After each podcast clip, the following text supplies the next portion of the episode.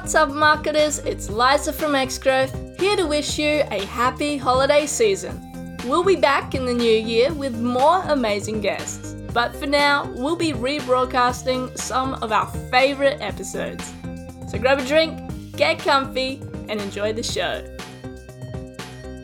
Hello, everyone. Welcome to another episode. I'm Shaheen Hoda with Xgrowth, and today I'm talking to Stephanie McCready Director of Account Based Marketing, Strategic Accounts, and Customer Marketing at Salesforce about how she approaches ABM at Salesforce, how she and her team divide their attention among companies' strategic accounts, and what are some of the go to strategies that she has when it comes to dealing and engaging the sales team in the, in the work that she does. On that note, let's dive in. Stephanie, thanks for joining us. Thanks for having me. It's great to be here. Yeah, absolute pleasure. I'm I'm really excited to talk about this, and uh, I think there are you know that that that experience that you bring from Salesforce and the work that you've done also at, at, at, IBM in the past, it's it's like a lot of golden nuggets, a lot of insights. So I'm I'm super excited to talk about it. And I think where I want to start is if you could give us a high level view of what does ABM at Salesforce look like.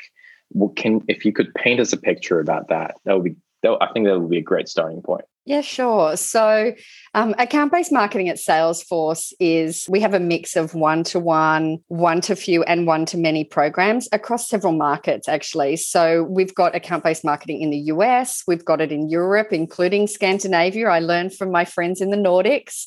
Um, we've also got it in the UK and then here in Australia and New Zealand as well. And each of the programs or, or, the different markets had been approaching things in different ways over the last few years. But this year, really thrilled to have a center of excellence start up for account based marketing at Salesforce at a global level and really bring some consistency and some best practices, as well as you know, new technologies, etc., into, into what we're doing in each of the markets. Yeah, that's really interesting. Center of excellence. And people are like, uh, why do you need that? Because I feel like in a lot of other areas of marketing, you know, it might be might be directly influenced by headquarter and you would have you know, like even with programmatic ABM, there's a lot of stuff that happens HQ, and it's, it's, a lot easier to communicate. Hey, this is how we do things. Where ABM comes a lot more specific. You know, what what was it for you that, or or the team at Salesforce that kind of felt the need of bringing everything together? Look, uh, well, first of all, I think consistency in our approach, a community. We're all about, you know, having a community and learning from each other.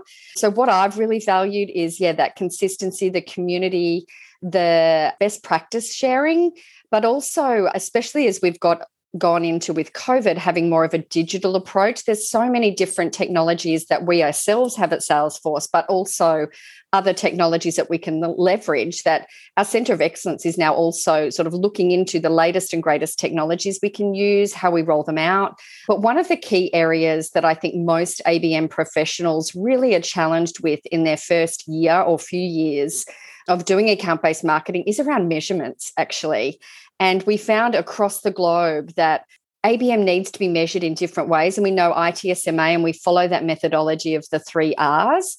But really, traditional marketing has often been measured more on MQLs and pipeline generated and helping progress and close deals. But for account based marketing, we wanted to bring in those relationship and reputational measures. How are we going to measure that consistently across the globe and easily? And so I'm thrilled that now I can use a dashboard that uses Einstein Analytics and Tableau CRM to visualize for me how my program's performing, but also I can see how the ABM programs are performing across the globe in a consistent way and have that consistent dialogue and discussion with stakeholders both in marketing and in sales. That sounds so hot. For a, for an ABM nerd like me, I'm like, that sounds amazing. And and you're right, measurement is, is a is a really hard hard thing. But I, I'd like to maybe dig a little bit deeper in terms of the the mix of accounts. I know you're responsible for the strategic accounts at Salesforce in uh, in in the region.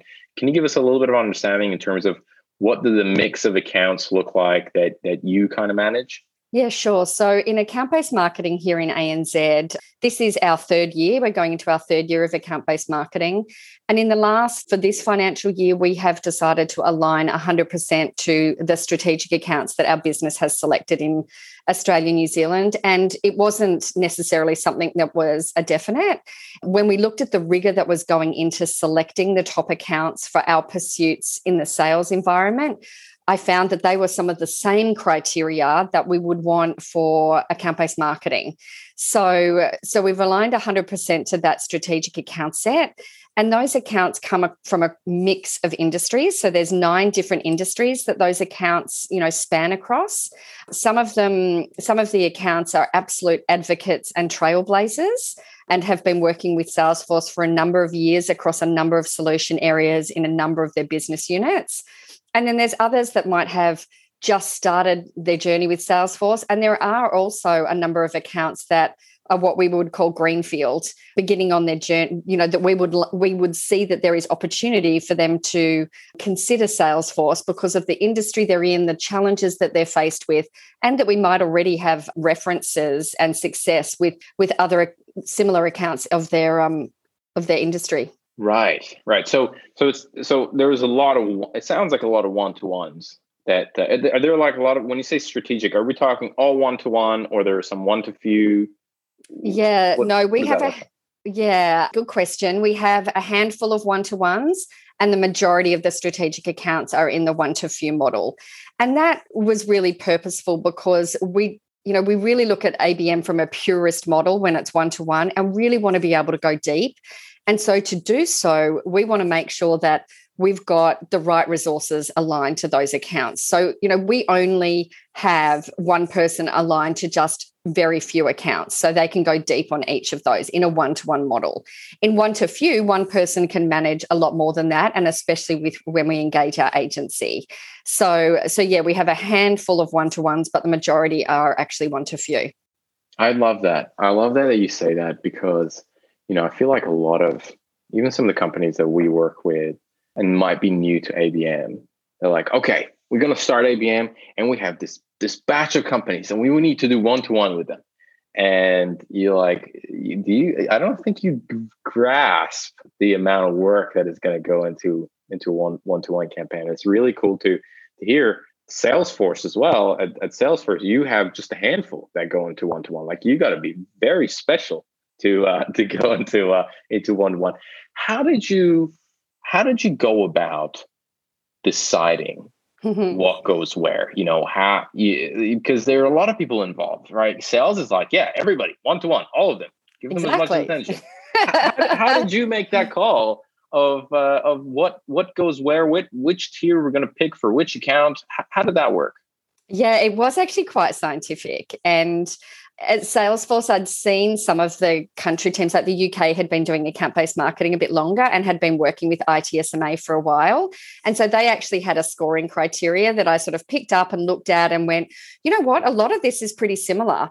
And in our first year, I almost used that 100%. But going into the second year, which is the year we're in now, uh, you know, just finishing now, when we were choosing the accounts then, I actually looked at there are a couple of accounts that we didn't go so well with in in the previous year that had been selected in one to one and i looked at why that was and i then changed our weighting criteria. So some of the criteria i can i can share with you you know industry attractiveness. Is this an industry that's growing? Especially in the current times that changed from our year 1 to year 2 because of covid is this customer ready to transform? Are they an innovator in their industry? What's our total addressable market for Salesforce in that industry or with that customer? So it could be one thing to have this really great in, you know, customer that is a well-known brand in Australia is spending lots of money on IT, but are they spending it on the solutions that Salesforce have to offer? The maturity and engagement of the account team was important. And when I was first starting to work with some of these account teams, I actually went to my marketing colleagues and said, especially our exec engagement programs, how well does this account director actually work with you? What's the account team's you know responsiveness? And so yeah it's using that those sorts of criteria and a scoring model to really try and take some of the bias out and just to, to double check ourselves. Yeah i love when you when you say that. I, I would imagine that was a very interesting meeting And it's fascinating when you bring that data on the table and it's not about opinions as much. And also, you have the people who have the opinions there as well. And then you go through the process and they're like, all right, I guess I guess the account that I thought would be great is not going to go in there, and and they're okay with that. It's it's amazing to uh, to have that buy-in. Yeah, and the wonderful thing was is that one of the accounts that came out quite early is actually a complete greenfield account, and we discussed, you know, why it is that it would be ripe for this type of approach, and also because we were in year two of that account selection, they had experienced what had worked and they had seen what had worked in account based marketing, and they'd heard from their sales teams as to what was working. So they certainly got an appreciation that the account we're selecting for account based marketing doesn't mean that there's not some great sales opportunities happening right now for those accounts or you know the ones they're really pursuing in sales may not be the ones that we're looking at for account based marketing over a 2 to 3 year period. So they really had an appreciation between the selection of an account for account based marketing versus an account for a sales pursuit. Got it. And you know i want to touch on this that you talked about the the length two two three years hard to convince for a marketer to go and say, you know, I'm dumb designing a campaign that is going to pay off in two years' time. And the CEO is like, get out of my office. How how did you, you know, eh, is are there any examples either, you know, from from maybe Salesforce or in the past from IBM that you could think of that you really had to work for a long period of time on that on that account in order to uh, kind of uh, open those doors and, and make it happen? Absolutely. So I might actually give an example that is prior to Salesforce. When I was at IBM and I was launching account-based marketing for the first time on a large bank, I was actually approached to take on this role. And when I was being interviewed by the vice president on the account, he was like, Do you really want to do this? You know that right now we don't have the best reputation. In fact, the board and CEO don't want to hear our name. And we've got we've got to turn this around where in the second year of a five year contract and in three years time we'll want to renew this like this is one of ibm you know asia pacific's biggest customers and we were a bit on the nose so to say so that was a three year program where it was winning the hearts and minds and probably the wallets i guess of of that particular account and so there's a whole mix of activity that you're doing but I get your point on how some of our business areas and business leaders are used to and want to see that immediate return.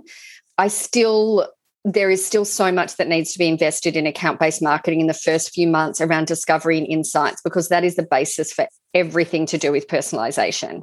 So you still need to have that time and you need to be educating your stakeholders about account based marketing. The first year, I would say half my time was explaining what it was, how we were measuring it, who are the accounts, what are the types of marketing that we can do, and they weren't always delivering immediate results, but what they were delivering was immediate feedback. So the feedback we got from customers, the feedback I got from account executives, I have a document, you know, pages long where I keep their quotes of where they saw the value because it may not have hit that dashboard yet on the dollar numbers. But it was starting to already hit the relationship and reputational goals we had, which was in turn going to help with the revenue. Got it. So it, it really needs to also be a large enough account for, for a marketer to be able to justify a two, three year campaign against that account, right? Uh, I mean that that size of success is is is pretty critical. Look, I say two to three years. Not everyone. Like we revisit the accounts every every twelve months, so we do relook at the accounts and make sure have we got. I mean, something like COVID happens. You couldn't have predicted that two to three years ago. So when I'm talking about the the two to three years or the size of the account, I do actually say to people when they're starting ABM to think big, start small, move fast. So we started with just a couple of accounts in our first few months. And then we were starting to prove the results of that, and then actually moving quickly into how we could program, make it more programmatic, and we could learn what was working with our accounts, and then be able to roll that out. So what you do want to be looking at is which of those accounts that they may not necessarily always be the largest accounts they might be the accounts that are really you know if you got them up on stage or if they were to be written up as a reference which is the other part of my team looks after our customer marketing are they going to be a real great alignment for your brand are they going to really be seen as innovators? Are they really transforming? Are they aligned to your values? So sometimes it's not always the biggest accounts, but we've got some great accounts with Salesforce that have grown and, and really changed the markets in which they're in. So they don't have to be large, but they have to be ready to transform, is probably what I would say. And really, the account team really willing to do something innovative and different. Got it. Makes sense. Let's talk about net new accounts and expansion because I know expansion being kind of customer marketing is also a big part of what you do.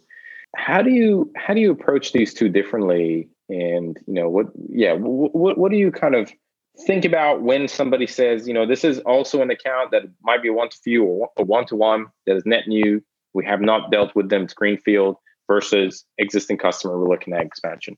Yeah. So, look, the first thing we do with all of our accounts, as I mentioned earlier, is the discovery phase. So, the discovery phase is the same for an, a net new account as an existing. I pretend that when we go in to read their account plans, that we know nothing.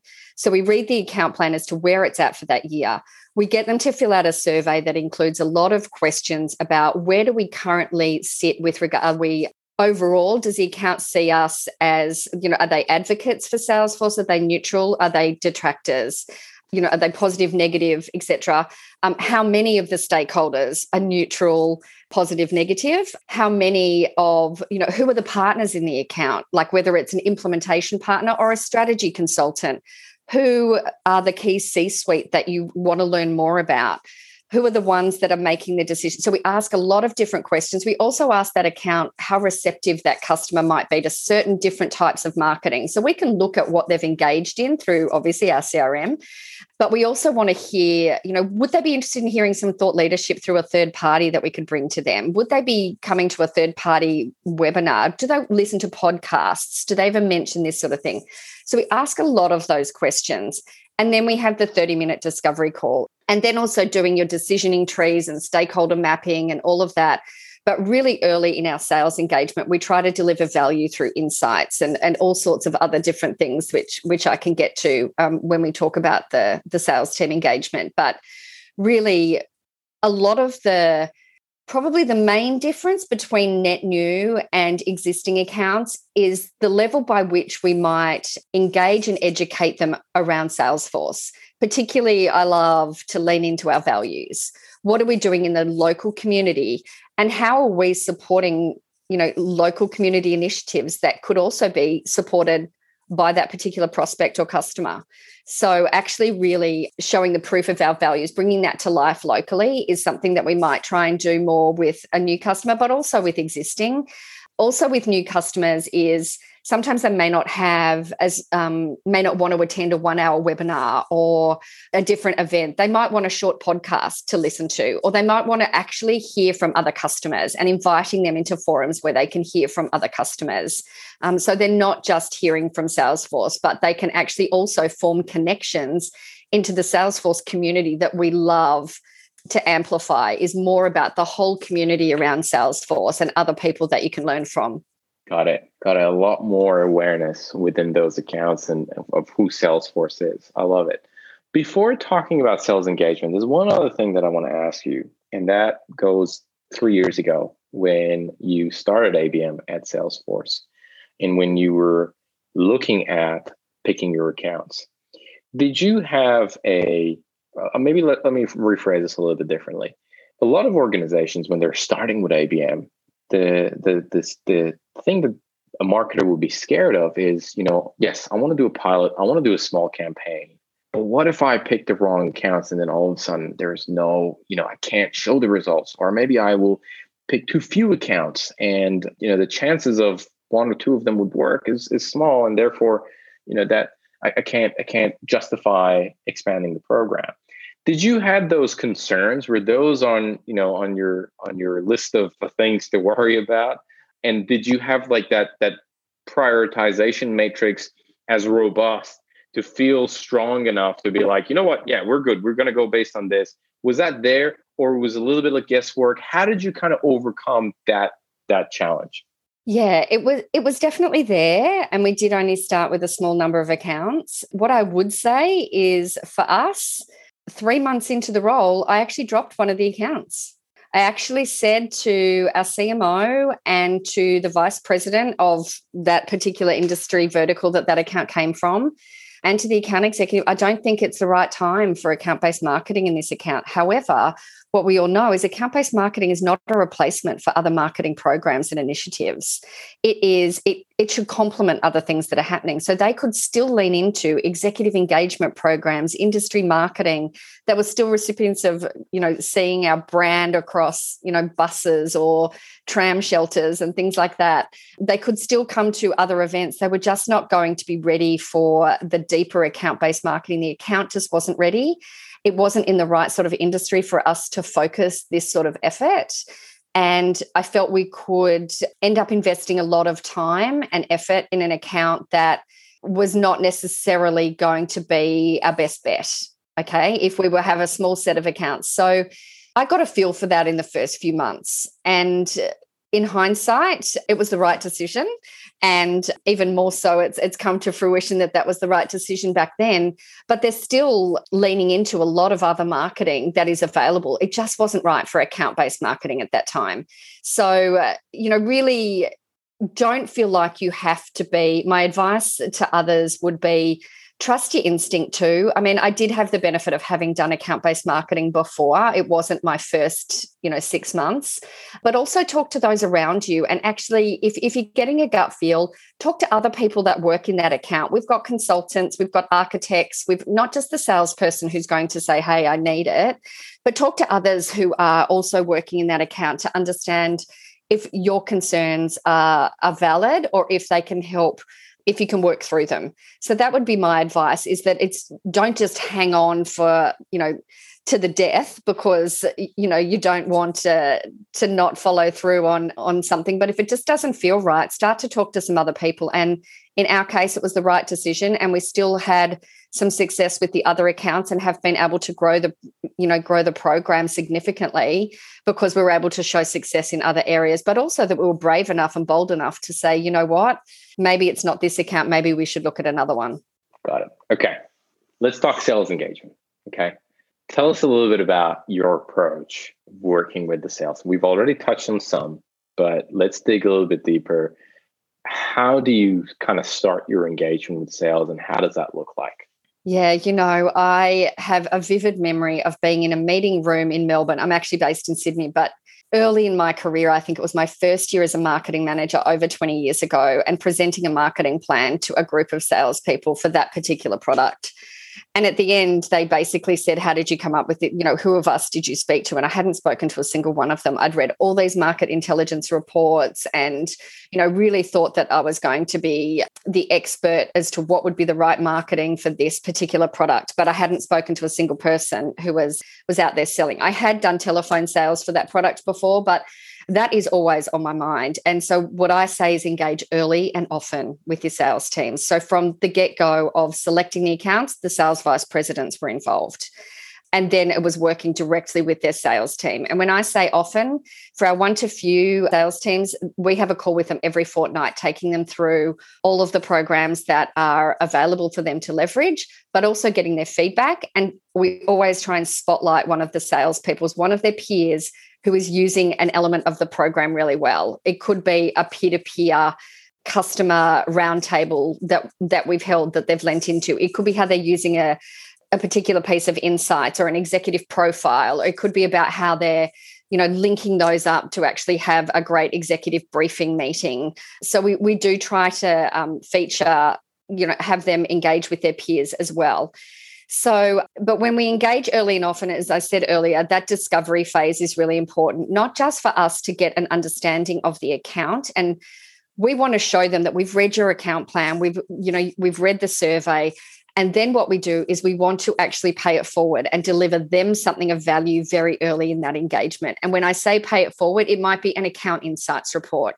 So our agency, for example, helps us put together you know a three page account insights report that has everything of share price performance and in the news and intent data and who the top executives are and that that's something that we present to them that will help them in their account planning as they refine their account plans we might also provide them with an exec profile really early on the top execs that they're really trying to to get relationships with or to, to grow and deepen their relationships. We do then you know, not just engage early and often, we're listening, but we also deliver something back of value very soon. And also really understanding what are their goals and how can we align the account based marketing goals accordingly. So then actually developing the three R's for that segment, if it's a one to few, or for that account and how that matches up to the sales goals as well. So, really aligning the marketing with sales and business outcomes, not just with marketing activities also we realize that you know our sales teams aren't necessarily messaging experts so how we help them in developing really crisp messaging for their accounts that is going to help them go deeper with personalization in an RFP or in other things that they could use. So actually providing them with some elevator pitch type messaging as well and then you know also with the sales teams it's how we we're also because we cover the strategic accounts we like to be the conductor of the marketing orchestra for them as well. So how they could leverage exec programs or industry or we've got this happening. It may not be something we're leading from account based marketing but we know from the insights and the discussions we've had that this should this might be something of interest to your account. You should actually get them along to you know lisa's roundtable that she's running or that dinner etc so so yeah, we also we also do that as well to actually be their marketing partner. That's amazing. That's amazing. I, I, you know, one of the things that I've realized working with with on ABM campaigns is it's also really important for the sales team to understand how much work goes into to ABM campaign. You know, where when you kind of show them the tip of the iceberg, it's like, yep, cool. All right, this is just another thing that I have, and I'll take a I'll take a look at it. But when they when they actually see the whole of the iceberg, when they are just like you said, when they're involved in every stage of it, it's just like I know how much work has gone into this, and I'm now even more motivated. Not, forget about the fact that now my inputs are here, and you know you've taken that into consideration and mix it into into this this ABM program. But also, I've seen how this the how how hard this team has worked on it, and therefore I'm a lot more likely to leverage it, leverage it and put a lot more effort. Have you seen something similar to that? Yeah, absolutely. They can see they're part of the formation of the different elements of personalization because again, that is what makes sets account-based marketing apart. We've started with the needs of the account or the cluster of accounts, and then we've built everything out from there. We've built the messaging, we've built the activities, we've built a journey of what we want to take the customer on. And we've also then been saying to the sales team all along the way, what's a key moment that could be mattering to you? Like what's coming up where you might need additional help? Because the sales teams aren't used to engaging marketing this way. They're used to sometimes being receiving of all of the marketing programs that are available to them, and they have to choose what is relevant for their account. This time, we're trying to create it for them based on the fact that it's relevant for this set of accounts or for one particular account or one particular pursuit within an account.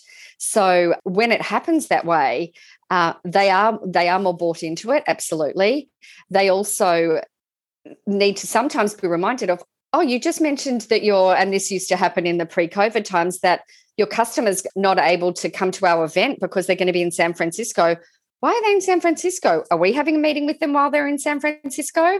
And then they start to ask those questions. They also now realize the importance of even understanding more about the hobbies of their customer because we don't want to invite them to the AFL if they're a mad rugby fan you know, or we know what team they go for. So we really want to get into that business to person, that human interaction, those human touches and also you know to drive that reputation and relationship that other parts of marketing haven't necessarily been measured on or been able to do because they're not measured on them. So we were able to bring that element that the sales teams are not used to. So sometimes we're often reminding them if we could help you with that.